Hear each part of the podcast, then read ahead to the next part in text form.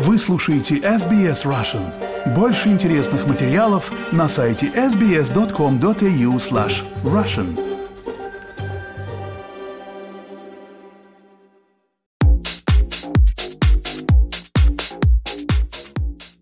Добрый день, вы слушаете подкаст про деньги и технологии, который поможет вам разобраться в мире финансов, инвестиций и последних технологических новинок. Эксперты нашего подкаста делятся с вами своими знаниями и аналитикой. В каждом выпуске последние новости из мира финансов и технологий.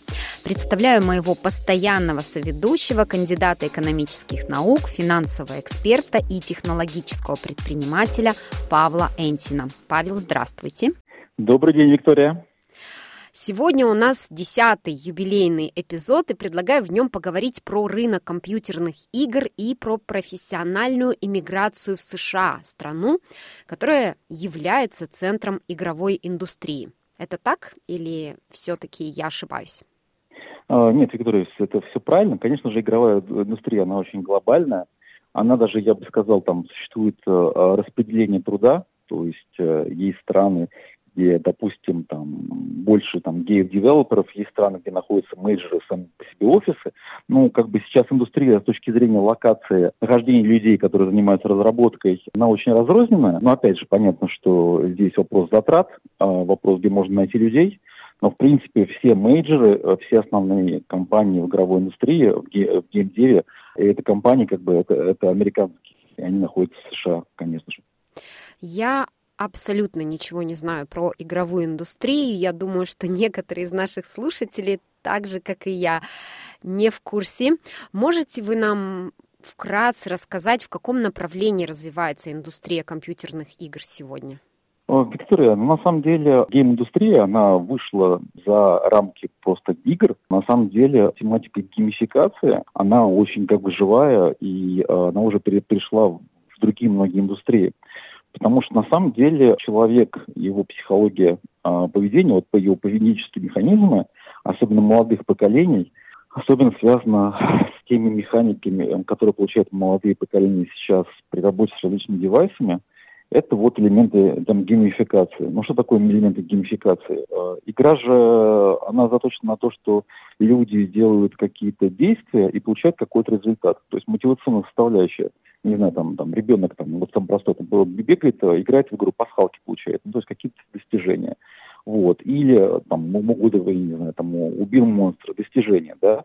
Вот. На самом деле, даже в более взрослом состоянии, как бы мы все заточены на вот эти так называемые индустрии ячивки, да. То есть, грубо говоря, там они могут быть социальные достижения, они могут быть финансово-материальные достижения. И э, вот на сегодняшний день, с точки зрения того, что сопряжение вот психологии потребителя, насколько бизнес уже хорошо стали разбираться, и, и настолько мы сейчас завязаны на всех этих девайсах и большом количестве графических интерфейсов, что тема геймификации, ну, как бы, она двигает торговлю, не знаю, она двигает рекламу, она двигает продажи, она сейчас даже финтех, там, финансовые услуги. Поэтому есть рынок игр как игр, то есть игровая индустрия, и есть вокруг большое количество сопряженных рынков, вот, потому что на самом деле сейчас большое количество а, направлений бизнеса составляются вот эти элементы геймификации внедрять. И я думаю, что на самом деле мы там, в ближайшие годы везде увидим геймифицированные интерфейсы, и это не будет касаться только самих игр.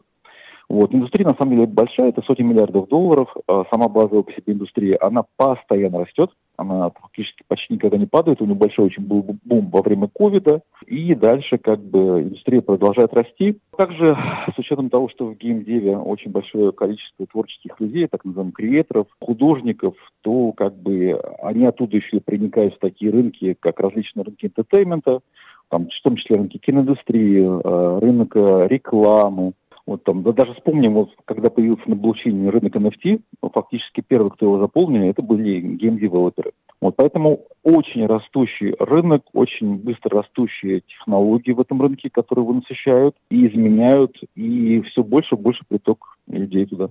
Да, и сегодня у нас будет интересный гость. Сам он себя называет тоже художником, как и многие гейм-девы. Гейм-девы, да? Правильно их называют так? Да, гейм-девелоперы, гейм-девы, да. Да. Он высококлассный специалист именно в игровой индустрии, кофаундер Cold Symmetry и сосоздатель Mortal Shell. Но прежде чем послушать ваше, Павел, интервью с Дмитрием, предлагаю по традиции обсудить новости из мира технологий, которые произошли в последнее время. Павел, вам слово. А, как мы много раз говорили, мы живем в очень динамичной среде, поэтому из безумного количества всего нового приходится выделять, наверное, самое, самое интересное, самое любопытное. Самое любопытное, мне кажется, произошло буквально вот давеча, то есть вот прошедшее воскресенье. Наконец-то Neuralink, компания Илон Маска, имплантировала, то есть провели первую операцию, имплантировали чип N1 человеку, то есть Боже. это первая имплантация на человеке, да.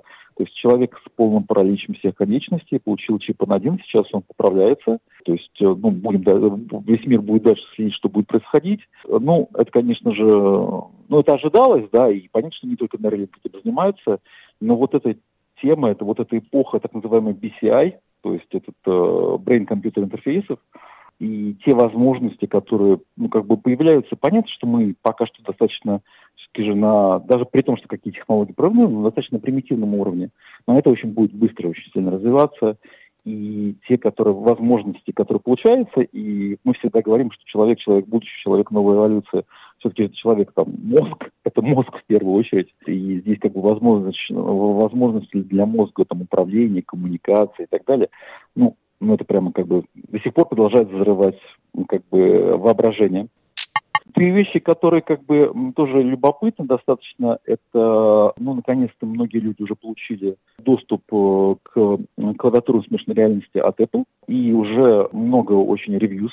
И все-таки же мой пессимизм судя по всему, я еще сам ее не трогал, я сам еще не, не видел, как бы не трогал руками, не пробовал, но есть как бы ревьюзы не с точки зрения там, что дисплей, а с точки зрения там основных факторов, потому что все проблемы с гарнитурами до сегодняшнего дня, вот этих headset, шлемы, касались того, что как бы их, их дискомфорт, ну, то есть в жизни. Они были, ну, они всегда да. были тяжелыми, и все всегда мечтали, на самом деле, был посыл от Apple все годы, что мы ждали гарнитуры, что наконец-то она будет легкой, носимой, и как бы, ну, этого не произошло. По факту реклама нам давала больше ожиданий, чем, чем факт. А гарнитура тяжелая с учетом того, что она быстро разряжается и аккумулятор, и он как бы сужает возможности. То есть, в принципе, это еще мы не говорим куче, там, куче недочетов, которые, конечно же, решит Apple, то есть там, там невозможно пока смотреть YouTube, Netflix и так далее. На самом деле, и мы видим, что э, девелоперы продуктов, э, соответственно, которые получили доступ раньше рынка, гарнитурам, ну, как бы отнеслись без энтузиазма. То есть не очень много девелоперов э, развивали продукты. Что, тут говорить, даже в нашем продукте, который кроссплатформенный, которым мы занимаемся, мы тоже не стали э, хотя Apple нам постоянно предлагал, мы не стали трогать э, пока что и гарнитуру, не понимая, как на нее э, быстро реагирует рынок. Вот, и я считаю, что вот все-таки по факту пессимизм, которым лично я обладал, как бы он уже обладал, и он похожий в реальность, как бы. И третий момент очень интересный, с точки зрения развития искусственного интеллекта, вот новости по поводу того, что Северная Корея тоже э, достаточно плотно этим занимается. Понятно, что у них нет доступа к компьютерным мощности, э, мощностей, там, э, чипсетов от NVIDIA и так далее, но надо же не заниматься, не строить там свою большую э, языковую модель. Вот. На самом деле мы же знаем, что искусственный интеллект, э, как бы весь страх всех правительств, почему хотят ввести регулирование, это возможность искусственный интеллект использовать э, не во благо, а во зло. То есть это fake news э, и различные киберпреступления. И с учетом того, что Северная Корея достаточно на этом сфокусировалась, а с учетом того, что э, преступные группировки, допустим, хакерские Северной Кореи достаточно известные, ну, конечно же, вот да, возникают вот они новые риски, как бы, и вот это как бы та негативная сторона возможности двигаться вперед, то, что когда все имеют доступ к этому ресурсу, пускай кто-то более ограниченный, но это дает новые возможности как для добра, так и для зла. Павел, спасибо за эти новости. Я напомню, что если вы хотите ежедневно следить за новостями технологий, обязательно подпишитесь на телеграм-канал Павла «Технооптимист», и тогда вы будете всегда в курсе последних новостей. Я же немного продолжу тему Apple и Zoom на этот раз. Приложение Zoom для Vision Pro, которое выйдет как раз одновременно с гарнитурой Apple, ну, как планируется 2 февраля, оно позволит теперь владельцам использовать во время видеозвонков цифровые аватары Они смоделированы на основе сканирования лица. Так, например, собеседник сможет увидеть лицо звонящего, причем он будет без гарнитуры и движения его рук. Э, аналогичная технология планируется применяться и в приложении Apple FaceTime для Vision Pro. Вот такие новости. А сейчас я предлагаю послушать выпуск новостей от нашего финансового аналитика Ильи Филиных. Здравствуйте, друзья! Прошло больше месяца с предыдущего обзора. За это время, как мы и ожидали, рынки чувствовали себя очень хорошо. Американский индекс S&P 500 и NASDAQ обновили свои исторические максимумы. Европейские индексы находятся вблизи максимумов или их обновили. Объединенный индекс Евросток 600 находится очень близко к максимуму, установленному в январе 2022 года. Австралийский индекс AXX 200 также находится в шаге от исторического максимума, установленного в августе 2021 года. Для обновления максимума в январе не хватило шага всего в 0,1. Японский индекс Nikkei также находится на максимуме за 34 года. Отдельно отмечу ситуацию в Китае. Там падение индексов продолжилось в январе. В последнюю неделю наметился некоторый отскок после объявления Народного банка Китая о снижении регуляторных требований к банкам и принятия мер по стимулированию рынков. На облигационном рынке доходности в январе подросли после сильного снижения в конце прошлого года. Это сейчас скорее напоминает некий технический отскок, нежели попытку разворота. Сырьевой рынок также не преподнес сюрпризов. Нефть немного выросла, золото и серебро немного снизилось. Медь без особых изменений. Отдельно отмечу рынок криптовалют. В Америке запустили торги биткоин ETF, которого ждали много лет. В итоге сразу после запуска этого ETF был установлен локальный максимум в биткоине, после чего сегмент криптовалют ушел в коррекцию. Сработало классическое правило – покупайте слухи, продавайте факты. Значимых изменений от мировых центральных банков также не было. Из крупного то, э, прошло только заседание Европейского центрального банка, которое не принесло сюрпризов. Ставка оставлена без изменений на уровне 4%. На текущей неделе пройдет заседание Федеральной резервной системы, а на следующей – Резервного банка Австралии. Рынок от этих заседаний не ожидает каких-то сюрпризов, ставку оставят без изменений. Статистика за январь тоже выходила в целом позитивная. ВВП в США за четвертый квартал по предварительной оценке вырос на 3,3 год в году, что значительно превзошло ожидания. ВВП Китая, за который многие переживали, по официальным данным вырос на 5,2% в 2023 году, что немного хуже ожиданий, но выше официальной цели в 5%. В еврозоне ситуация значительно менее радужная, но рецессии удалось избежать. ВВП еврозоны в годовой динамике вырос на 0,1%. При этом данные по Германии за третий квартал были пересмотрены вверх, а в четвертом квартале наблюдалось снижение на 0,3%. Таким образом, технической рецессии в Германии сейчас пока нет. Во Франции стагнация. За четвертый квартал 0%, в целом за год рост на 0,9%. Несмотря на царящий вокруг позитив, хотелось бы отметить возможные риски. Традиционно для фондовых рынков февраль и март слабые. Дополнительную неопределенность вносят события на Ближнем Востоке и проблемы с проходом кораблей через Красное море. Невозможность использовать Суэцкий канал удлиняет срок поставки товаров в Европу и повышает стоимость. На данный момент рынки не закладывают каких-то серьезных проблем с этим связанных, но ситуация может очень быстро измениться. Помимо геополитики, которую невозможно прогнозировать, остаются и чисто экономические риски. Несмотря на сильный рост ВВП и низкую безработицу, уверенность бизнеса и индексы менеджеров по закупкам остаются негативными. Значительные сокращения проходят в технологическом секторе, который являлся а, драйвером роста всего прошлого года. Рынки закладывают очень серьезные ожидания по снижению ставок, что также вызывает сомнения. Спасибо, Илье. А теперь я предлагаю перейти к главной теме нашего выпуска. И для начала давайте послушаем интервью Павла Энтина с Дмитрием Паркиным, специалистом в игровой индустрии, геймдевом, кофаундером Cold Summetry и сосоздателем Mortal Shell. У Дмитрия 20-летний опыт работы в индустрии разработки компьютерных игр, его специализация, дизайн и производство персонажей и существ. А, скажи, вот, а ты 4, почти 5 лет назад переехал в Штаты, правильно? Да, в девятнадцатом году. А вот скажи, очень так любопытно, интересно, в принципе, у тебя Россия как бы неплохо складывается судьба, Ты как бы такой известный э, специалист по играм, у тебя такой обалденный портфель, ты поучаствовал в таких крутых проектах, в принципе, все там было хорошо и шло. И да. почему вдруг такое решение? Вот, тем более, я там понимаю, там у нас много ребят, которые там два года назад переехали. Ну вот mm. там пять лет назад. Почему вдруг решение такое пришло? А на самом деле решение такое пришло, у меня было две причины на самом деле так сделать. Возможность была всегда, и мне не хотелось, если честно, переезжать, потому что слишком хорошо, комфортно жилось. Но первое, меня все время подмывал тот факт, что я все-таки самое главное не попробовал. Я в самый центр индустрии так и не попробовал съездить до сих пор поработать в Штаты. Мне все время это такой э, Гельштадт был, надо было закрыть. И второе, самое главное, это то, что все ребята, с которыми мы начали делать проект свой, они все были в Штатах. И поэтому у меня просто... Я не мог себе позволить в стороне находиться от того, что делаю. Как бы.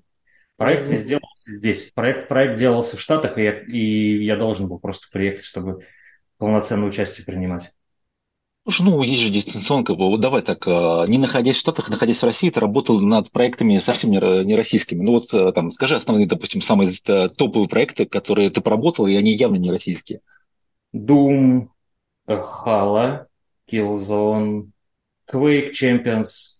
Надо посмотреть, я так не помню, у меня их там штук все, все, что ты, все, что ты говоришь, уже, уже пахнет Америкой. То есть ты занимался этим дистанционно, находясь спокойно в России. Да, но это другое. Другое. Когда ты занимаешься... Это я работал как, как фрилансер, как художник, это я работал над чужим проектом, и моя ответственность ограничивалась только тем, что я просто делаю персонажей. И все. А в этот раз это наш проект. Это, можно сказать, я сам его начал. И я должен был принимать полноценное участие, не просто сидеть э, дома и делать персонажей, а надо было участвовать коллективно. А было не страшно? Разные вещи. Вот скажи, было не страшно? Переезжать? Да. Нет, не было страшно переезжать. Я это не первый раз делаю. Я просто уже привык переезжать. Где-то начиная, наверное, я в 18 лет я в Москву уехал работать сразу. Потом в Минск я ездил, тоже там пробовали студию организовать. Потом я возвращался, потом я уезжал в Чехию, жили там. Ну, в общем, для меня это нормальное, привычное дело, переезжать с места на место. Слушай, ну ты как бы вот то, что ты сказал, скажи, для меня даже Чехия там, там это достаточно русскоязычная среда, комфортная, да, но смотри, переехать в Америку, грубо говоря, то есть я понимаю, что у тебя на момент переезда, допустим, английский язык был, э, как у меня обычно говорят там инженеры, технари, там, э, читаю, разговариваю со словарем, то есть э, могу в, в имейле там поставить переписку, да, то есть как бы, ну, я, да, да, явно, да. Не, вот и это тебе не доставляло дискомфорта, какого-то как нет. бы ощущения? Нет? Мне, мне это доставляло дискомфорт уже когда я переехал и понял, что я очень зря все эти годы не учил английский язык. Вот это да, это было. Но когда в самом начале вот это вот, оно, нет, там интрига перекрывала все. Вот это вот ощущение того, что сейчас я меняю свою жизнь к чему-то, что-то новое начнется. Оно мне наоборот, оно мне заряжает больше. А у тебя не, не было депр... деп... с какого-то, вот знаешь, с, с нахождением нетипичной для себя обстановки, где все чужое, у тебя не было депрессника какого-то? Или у тебя, наоборот, фан от этого какой-то? Был, конечно, депрессняк. Оно же там меняется. То есть я, как оно было у меня? Я приехал сначала. Первые полгода, естественно, это эйфория, потому что ты вообще, в принципе, ничего не понимаешь. Ты что-то, ты сделал, ты всегда ощущаешь, что ты что-то сделал. Какое-то такое вот преодоление сделал. И ты на этом фоне счастлив. Потом, когда ты это все дело постепенно успокаивается, ты понимаешь, что все вокруг абсолютно неудобно, все непривычно, люди абсолютно другие, ты их не понимаешь. Даже кран с водой открывается непонятно как, почему-то вместо того, чтобы у тебя была горячая холодная, две крутилки у тебя какая-то одна, ты не можешь контролировать напор воды, выключатели другие, ну, короче, все, все, все. И да, оно немножко начинает тебя, ты понимаешь, что ты все ты, в принципе, уже наелся этим всем, тебе хочется обратно домой, в свою в комфортную среду. А в комфортную среду ты попасть не можешь. Ну, или, вернее, как бы можешь, но ты перечеркнешь все, что сделал. И у тебя как бы перед тобой выбор стоит. Ну, хочешь, наслаждайся своей депрессией и ехай обратно. Либо терпи, преодолевай и иди дальше, и, может быть, будет лучше. Вот. Как бы я для себя выбор сделал такой, что я останусь и потерплю еще чуть-чуть.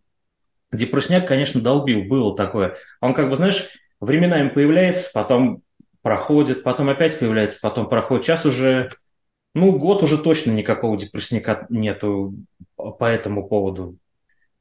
И, знаешь, наверное, он скорее у меня был из-за того, что я очень долгое время не виделся с родителями, с детьми, все, кто у меня там остался.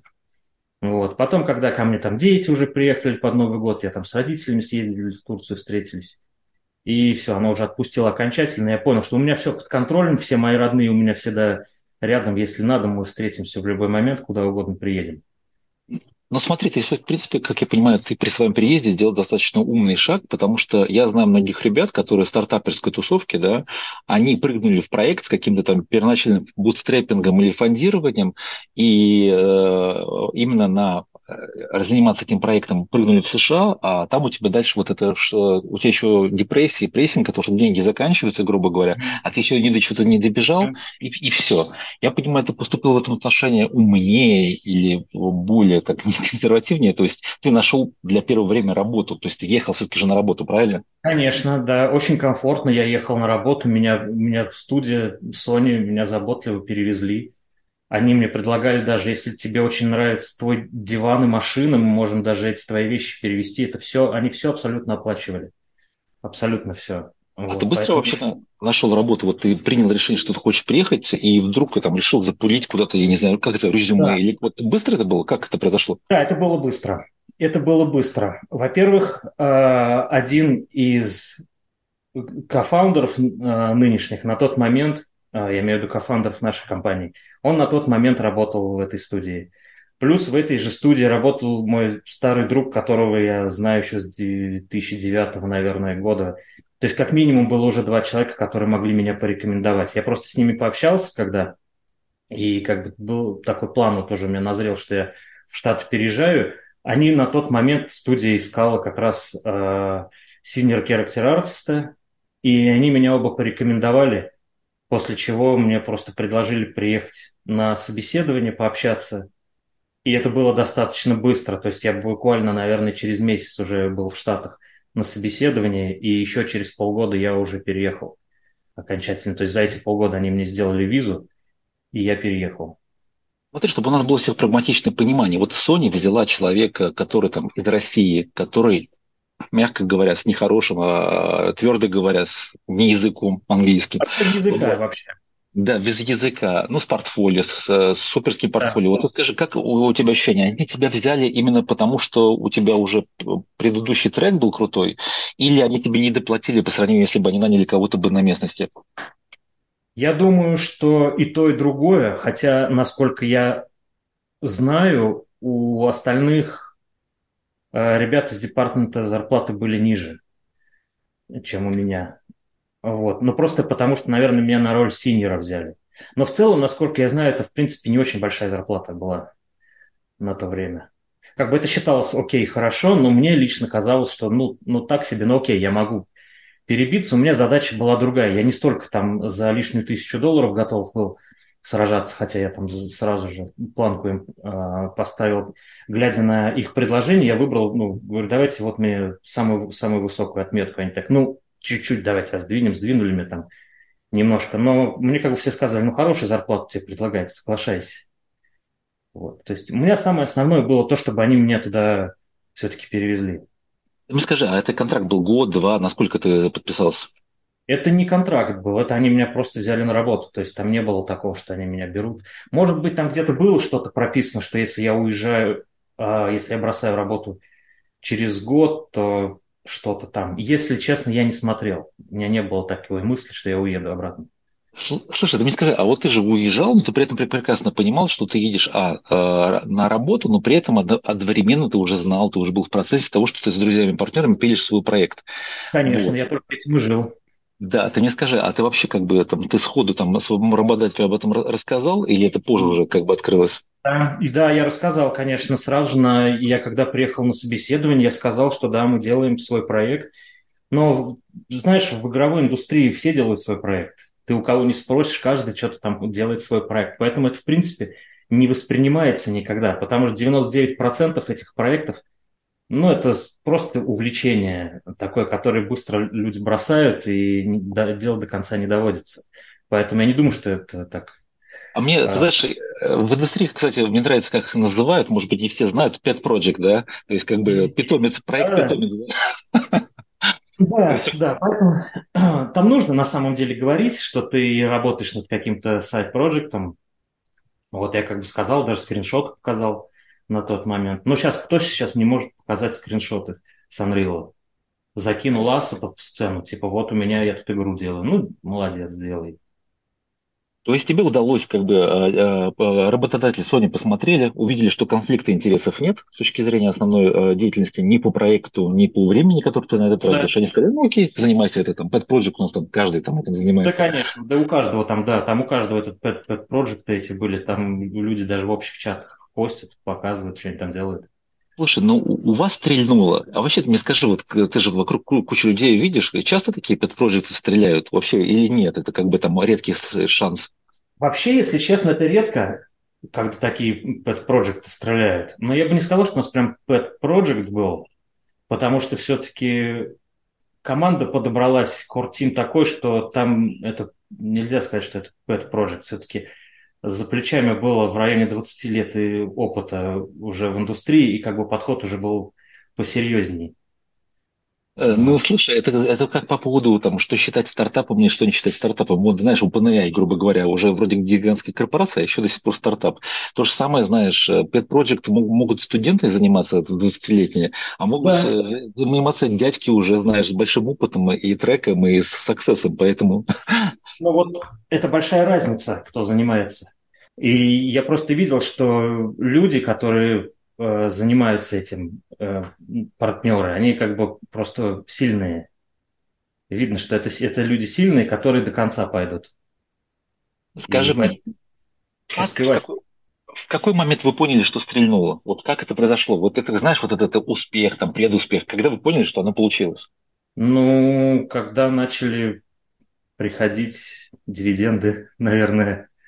С первых платежей или с первых, э, или когда вы с, э, с паблишером подписались, или когда пошли там, не знаю, первые продажи, как, вот какой этот момент, когда вы поняли, что на да, самом да. Деле, на самом деле не было такого, что пришел тот момент, и мы поняли, что все получилось. Потому что я, я, я помню только то, что когда зарелизились, э, все были очень вымотаны психологически настолько, что там, в принципе, ну, даже особо разговаривать никто не хотел. То есть состояние было такое достаточно, достаточно подавленное, то есть у, нервная система была истощена. И оно постепенно, знаешь, там, я, не, я не, даже не помню, если честно, как это было, но оно, оно все просто постепенно, постепенно э, начинают приходить, приходить какие-то реворды тебе. А ты вот слышал, кстати, такая есть логика, что э, обычно перед тем, как происходит успех, при, при, вот такая есть полочка, как бы вот этого истощения, когда чуть не умереть хочется и думаешь, что все уже. И вот после этого, когда самое-самое ну, да. плохое проходит, то начинает приходить какой-то там успех. Да, да, я прямо уверен, что так и есть. Просто, к сожалению или к счастью, я не знаю, на, на меня это не так, на мне это не так отразилось, как на ребятах, которых, которые конкретно бизнесом занимались, которые, собственно, вывозили все это, чтобы продажи были хорошие, чтобы трейлер правильно сработал, чтобы в правильный день вышел. То есть такой вот менеджмент всех вот этих нюансов. Скажи, для кстати, название проекта игры, которого вы тогда выпустили, скажи. Mortal Shell. Mortal Shell. Слушай, ну ты мне, вы даже, э, как я слышал, приз какой-то получили, да? А, там были номинации на IGN, по-моему, Best Debut Games. И еще, если честно, я уже сейчас не помню, надо смотреть отдельно. Но там были какие-то, да, были призы и были номинации. Слушай, у вас сейчас уже больше миллиона игроков, и ты мне скажи, а вот вы зарелизились, это через сколько, получается, времени после переезда? Год, два, через сколько это произошло? Я, я так помню, что это 2001 год, наверное. Угу. После того, как я переехал, наверное, два года прошло, да. Два года. А сколько вы все, все вместе в совокупности делали по времени проект? Слушай, сложный вопрос, потому что на самом деле там что-то было сделано до того, как мы собрались вместе. У кого-то был уже готовый движок. А у нас были готовые ассеты, то есть мы уже что-то сделали. То есть тот момент, когда мы собрались как команда, там уже было заинвестировано достаточное количество времени в это все. И вот после того, как мы уже вместе все собрались, это прошло, получается, ну, наверное, с 2017-2018 год, вот где-то так. Года три после того, как мы собрались, и подписались с издателем уже. Наверное, год три прошло. Слушай, а, ну насколько... А, кстати, а, один из наших любимых партнеров, как я понимаю, ваших, а, то есть Epic Games вас вообще выкупил эксклюзив, да? Или как, как получилось с Epic? С Epic? Да, Epic Games были первые, они первые, кто купили эксклюзив на год. И да, и после, после этого уже пошел Steam, по-моему, и Microsoft, этот Xbox и PlayStation. Бросил э, свою основную, не основную. Э, ты Sony когда бросил? В момент до релиза или уже после релиза, когда уже все, пошел успех, и ты как бы решил уйти? Sony я с большим удовольствием бросил, когда я получил визу. Э, у меня было... Они мне же сделали O1. O1 это было от, от их, от Sony. И я не мог работать ни на какую другую компанию, кроме как Sony.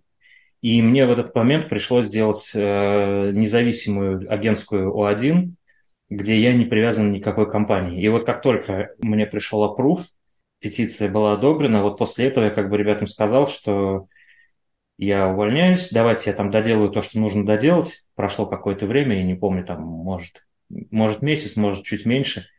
Но это был удобный момент на самом деле. Я работал над Ghost of Tsushima, то есть проект я довел до конца, проект зарелизился, и там был какой-то такой, такой буферный момент, я не помню, лето, наверное, это было три месяца, как раз когда еще до, до начала нового проекта, и люди еще ничего не делали. То есть я никого, к счастью, не подвел своим уходом. То есть это было очень, очень было своевременно, комфортно. То есть я довел проект до конца, зашипел его и ушел. Чтобы люди понимали, как приходит успех, вот скажи, вот такие творческие маньяки, как ты, или там представители той индустрии, в которой работаешь ты, сколько вы работаете в день? Ты много работаешь. Ты, ты понимаешь, я не могу сказать, что я, я, это, я не люблю это работой называть, потому что для меня работа это, как правило, то, что ты делать не хочешь, но ты вынужден это делать, потому что тебе там по счетам надо платить и есть что-то нужно.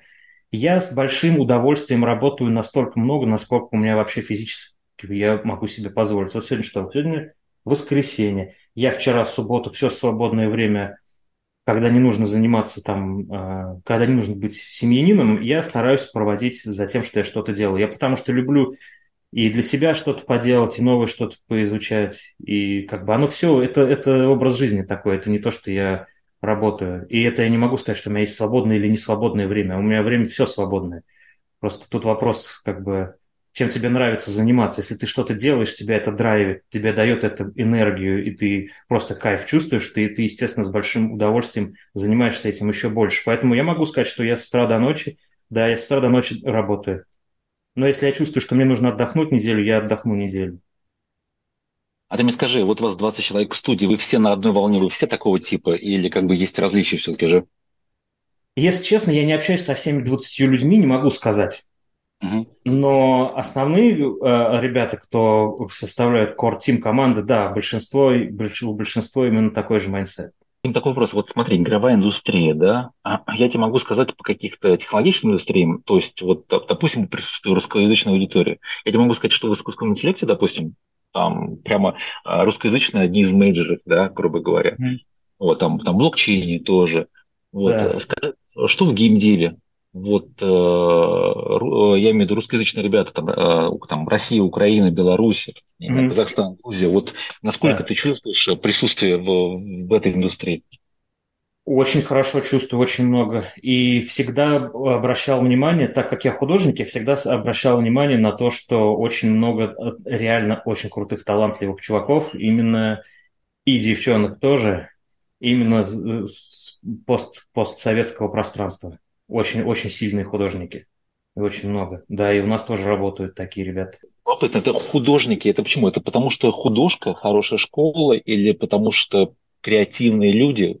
А вот фиг знает. Мне самому интересно, почему. Не знаю. Не знаю. Я вот очень много раз замечал, что если я вижу там какой-то классный арт, особенно если dark fantasy какой-то такой, никак, не, я терпеть не могу, вот если честно, всякое вот такое синтетическое, силиконо вылизанное все говно гладкое такие блестящие синие глаза и три кошки обтягивающие. А вот если я вижу, то прям нормальный такой крепкий мрачняк, там, dark fantasy и все такое хардкорное. Я обязательно захожу в профайл э, художника, об, обязательно это либо это что-то славянское всегда. Либо с постсоветского пространства, либо там Польша какая-то. Но вот это вот какой-то такой вот есть, прослеживается, да, такой момент. Скажи, а вот ты уехал там, вот много вот ребят в геймдеве и там еще там осталось, живут там на том пространстве?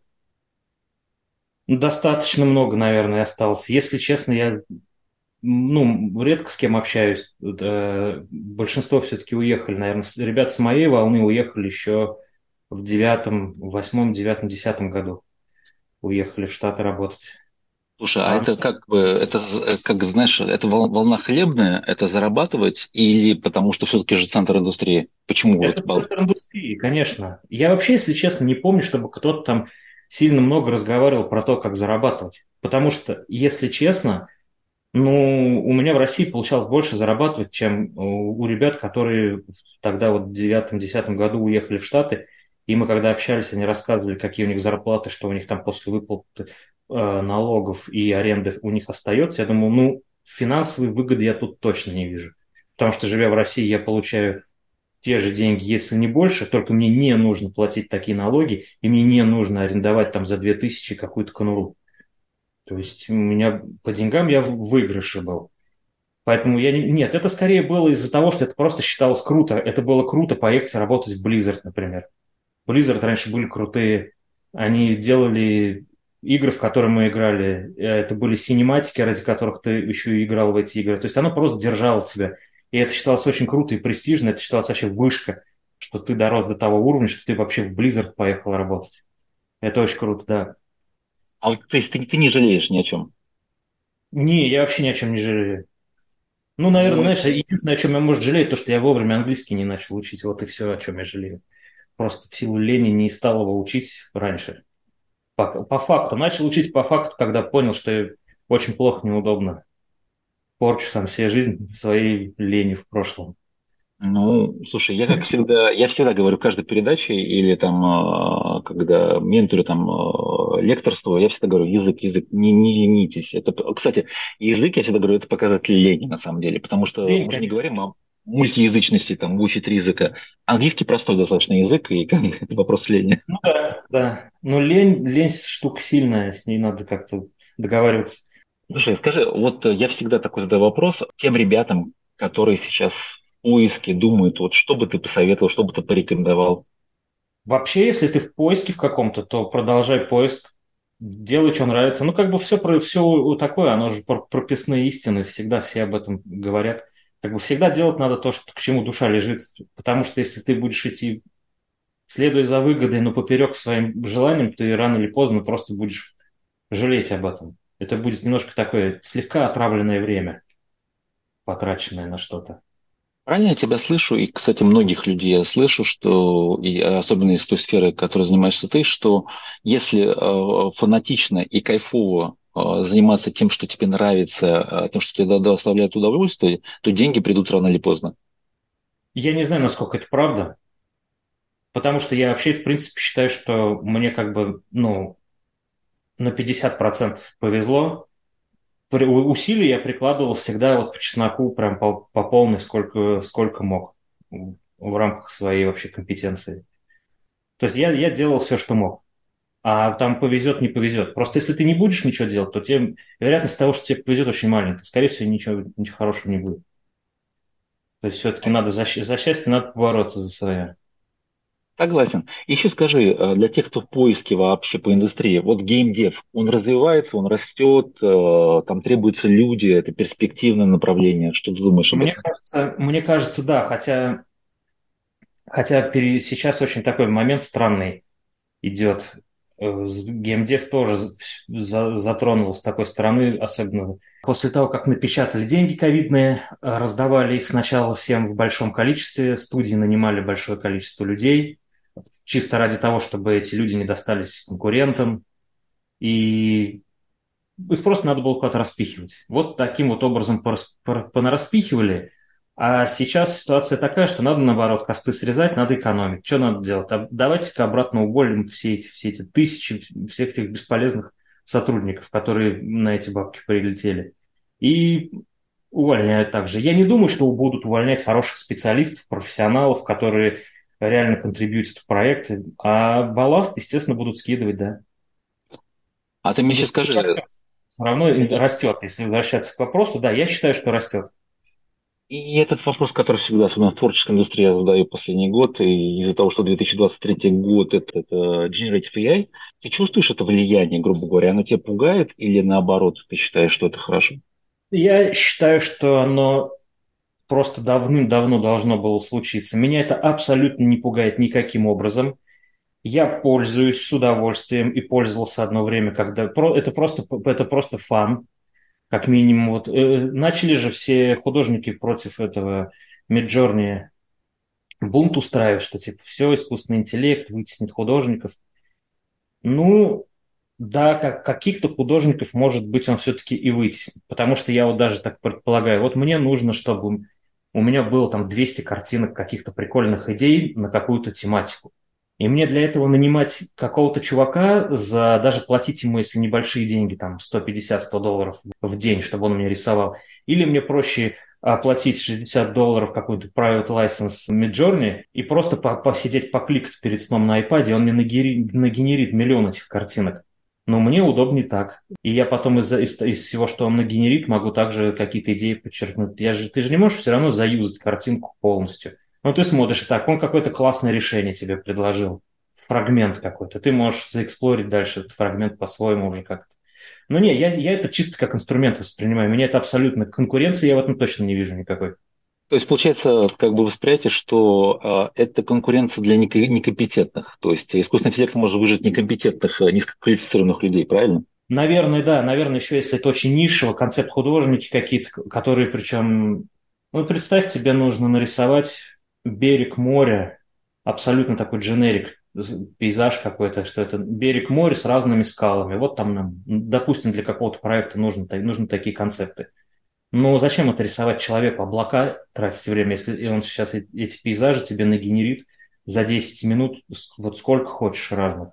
Ну, Логично. таких художников, конечно, таких художников, конечно, он вытеснит.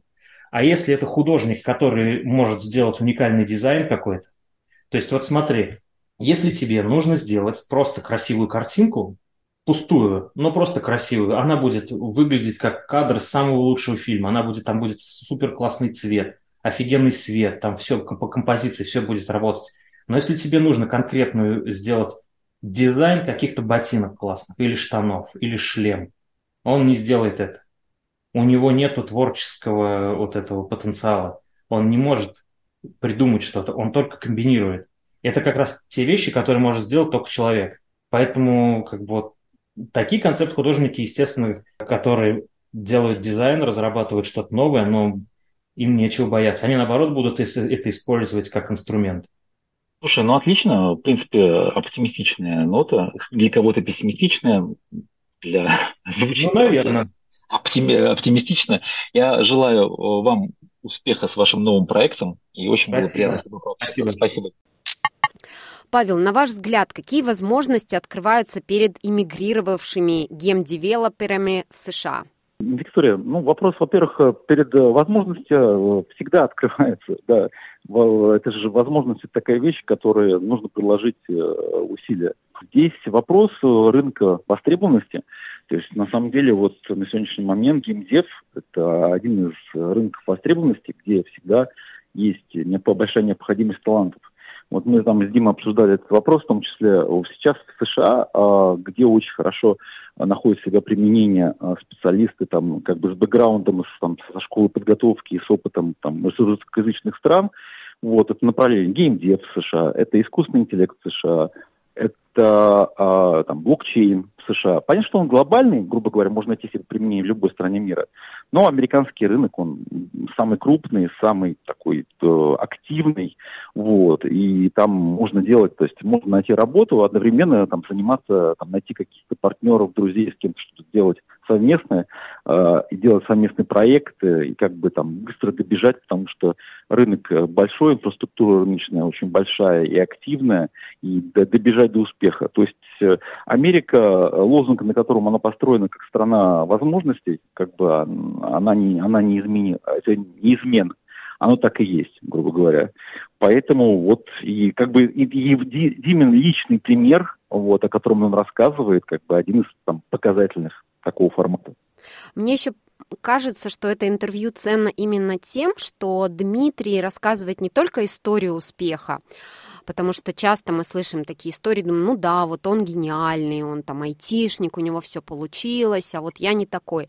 Он рассказывает историю борьбы с ленью, ну, на примере э, изучения английского языка. Мне кажется, это очень интересно, это более близко нам всем, обычным людям, да, и вот он рассказывает, как через борьбу с ленью он учил английский, как э, именно то, что он не учил его, живя в России, э, мешало ему продвигаться, и он поборол это чувство, и вот все-таки вот пришел. То есть это тоже такой пример, такой малень, маленького, подсветил он одну проблему и показал, как ее решить. На самом деле, то, что Дмитрий рассказывает, э, вот его формат иммиграции и э, пути к успеху, он, в принципе, достаточно правильно сконструирован. Вот, а, то есть э, он достаточно продуманно сложен в том плане, что э, он хотел заниматься своими собственными проектами. Ну, потому что он делает то, что ему нравится. То есть фан, да, грубо говоря. Самое лучшее, что может делать творческий человек. Но чтобы снять риск, а это риск, кстати, я вижу большое количество молодых ребят, которые едут, э, допустим, попробовать, не знаю, поднять деньги под свой какой-то стартап или под проект, и э, бегают, ну, неожиданно, как сказать, быстрого за одну ночь чуда не происходит, вот, заканчиваются деньги, нам обустроиться сложно, там, визовые проблемы и так далее, и они очень быстро выгорают под грузом стресса, который накладывается. Вот э, э, Димина ситуация, она, кстати, достаточно типичная. Я уже таких много примеров очень видел. Это русскоязычные ребят, которые как бы сейчас являются фаундером известной компании в США. Вот э, э, у них достаточно похожа вот эта продуманная дорога. То есть первое, э, сначала найти как бы работодателя. Э, то есть найти компанию, куда устроиться э, на работу в США. Пускай там, не знаю, там годовой хотя бы контракт, но он дает возможность, э, первое, получить визу без своего геморроя, потому что это геморрой работодателя, обосноваться и пока там работаешь, получаешь зарплату, а, а, стать локальным с точки зрения понимания рынка и найти возможность заниматься своим собственным проектом. Это очень, это очень правильный, продуманный, хороший, качественный, классный маршрут. С точки зрения кто-то найти работу, на самом деле с, с, с этим-то сложности нет. То есть на самом деле здесь большое количество инструментариев, и даже находясь, я не знаю, там где-то там у себя сейчас дома, можно искать работу, можно обратиться к людям. Помните, мы э, обсуждали э, в один из наших прошлых разговоров э, тематику нетворкинга, то есть да. как можно нетворчить, грубо говоря. Ну вот, и мы там говорили, что люди, к которым обращаешься за помощью и советом, они втюхиваешь свои услуги, они всегда очень сильно как бы всегда все готовы среагировать и как-то помочь, подсказать, дать направление. Поэтому я думаю, что здесь и обращаться, находить новые контакты, чтобы найти себе а, работу в сфере предложения, я как бы уверен, что это возможность. Пускай как бы это там не решится там за один день, но это же процесс и если в него погрузиться и заниматься, это возможно. Вот, это первый шаг. Параллельно можно заниматься, там, потянуть там английский язык для того, чтобы себя чувствовать комфортно на местности. Э, поэтому самое главное, что многие сидят и думают, есть э, в русском языке есть такой атовизм, который очень не люблю. Знаете, э, ну, кстати, она поговорка-то не чисто русскоязычная, но вот очень типичный просто русскоязычный атовизм. Это где родился, там и пригодился. Ну, вот для меня это как бы последствия средневековья и, там, не знаю, там, крепостное право. Ну, потому что, ну, это неправильно, это как бы мир уже сильно глобализированный. При том, какие границы там ограничения не устраиваются, но он очень сильно глобализированный. Самый глобальный рынок, рынок, то есть есть ограничения с точки зрения, не знаю, там, границ, там, передвиж, там, передвижения людей, с точки зрения, там, притока капиталов. Вот. Но самый свободный глобальный рынок это с точки зрения перетока мозгов. Потому что самый главный а, актив, который может быть человек, который невозможно отнять, это его мозги. И вот э, сфера возможности применения мозгов, э, в отличие от всего остального, она реально глобальная. То есть это весь открытый земной шар. Просто нужно это как бы, как бы осознать, понять и там сделать шаг в дорогу к этому – ну, как бы шаг к своему счастью, опять же, у каждого свое счастье. Ну, если ты хочешь, если ты хочешь там разорвать э, текущие шаблоны, э, куда-то подняться выше, вот как Дмитрий очень интересно рассказал. Ведь же Дмитрий, когда жил в России, был очень известный и успешный специалист. Он тут рассказывает, он такой портфель гигантских международных проектов, там, суперизвестных игр, на котором он работал в России. Вот. И он же рассказывает, что он ехал в США не за длинным долларом таким, своеобразным там, или потому что ему там больше платили. Да нет, там с точки зрения платили-то ему даже сначала меньше, чем он зарабатывал в России. Нет, это шаг с точки зрения саморазвития, шаг с точки зрения постановки для себя новых целей и задач, которые можно было воплотить только там. И если есть такая мечта, у каждого есть какая-то мечта, то как бы никогда не надо бояться пойти по пути ее реализации.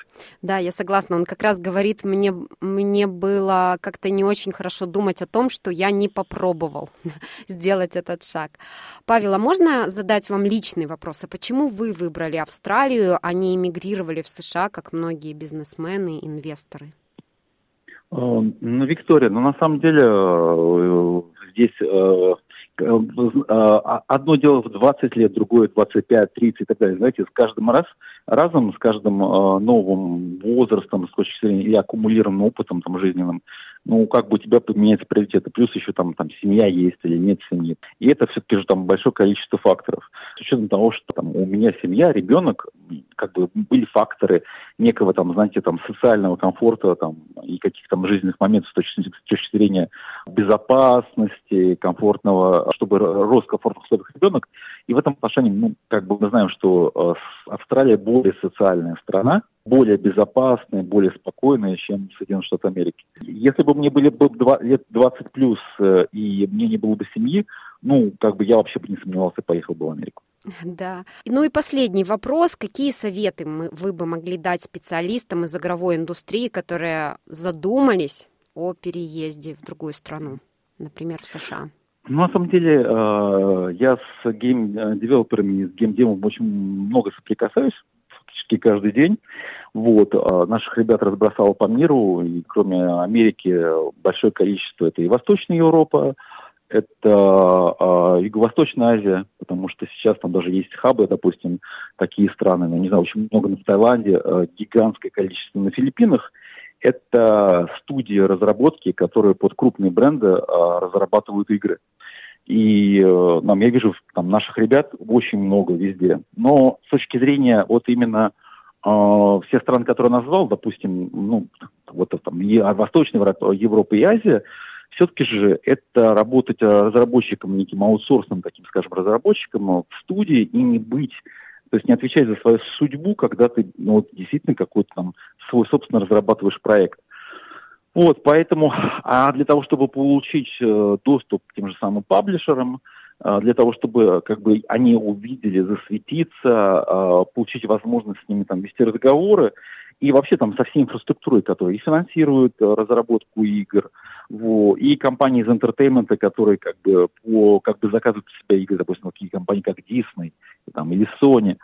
Для этого, даже Sony, посмотрите, ну, Sony, мы же знаем, как бы, это японская компания, да, но их подразделение все, которое занимается а, entertainment ом, музыкой, играми, а это Соединенные Штаты Америки.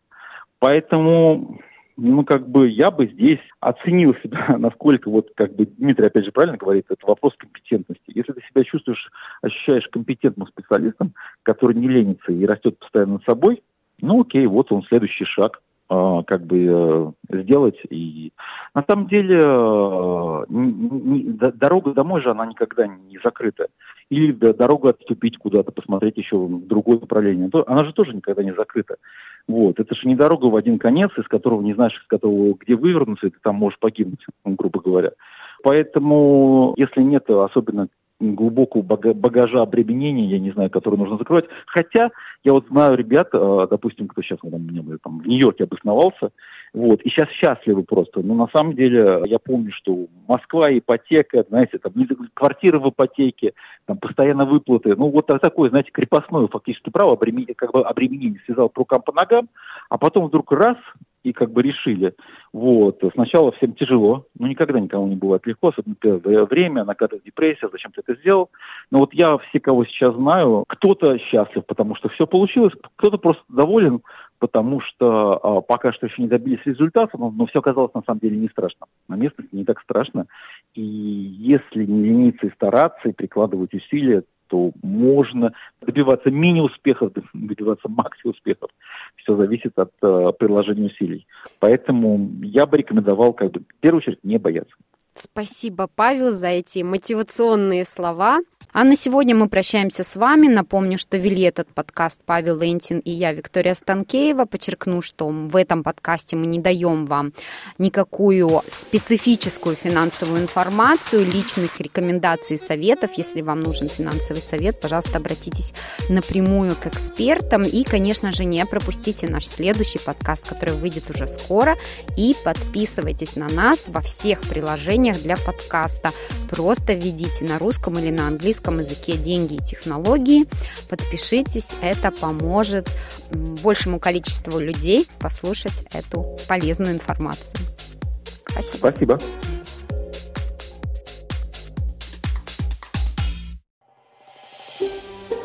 Хотите услышать больше таких историй? Это можно сделать через Apple Podcasts, Google Podcasts, Spotify или в любом приложении для подкастов –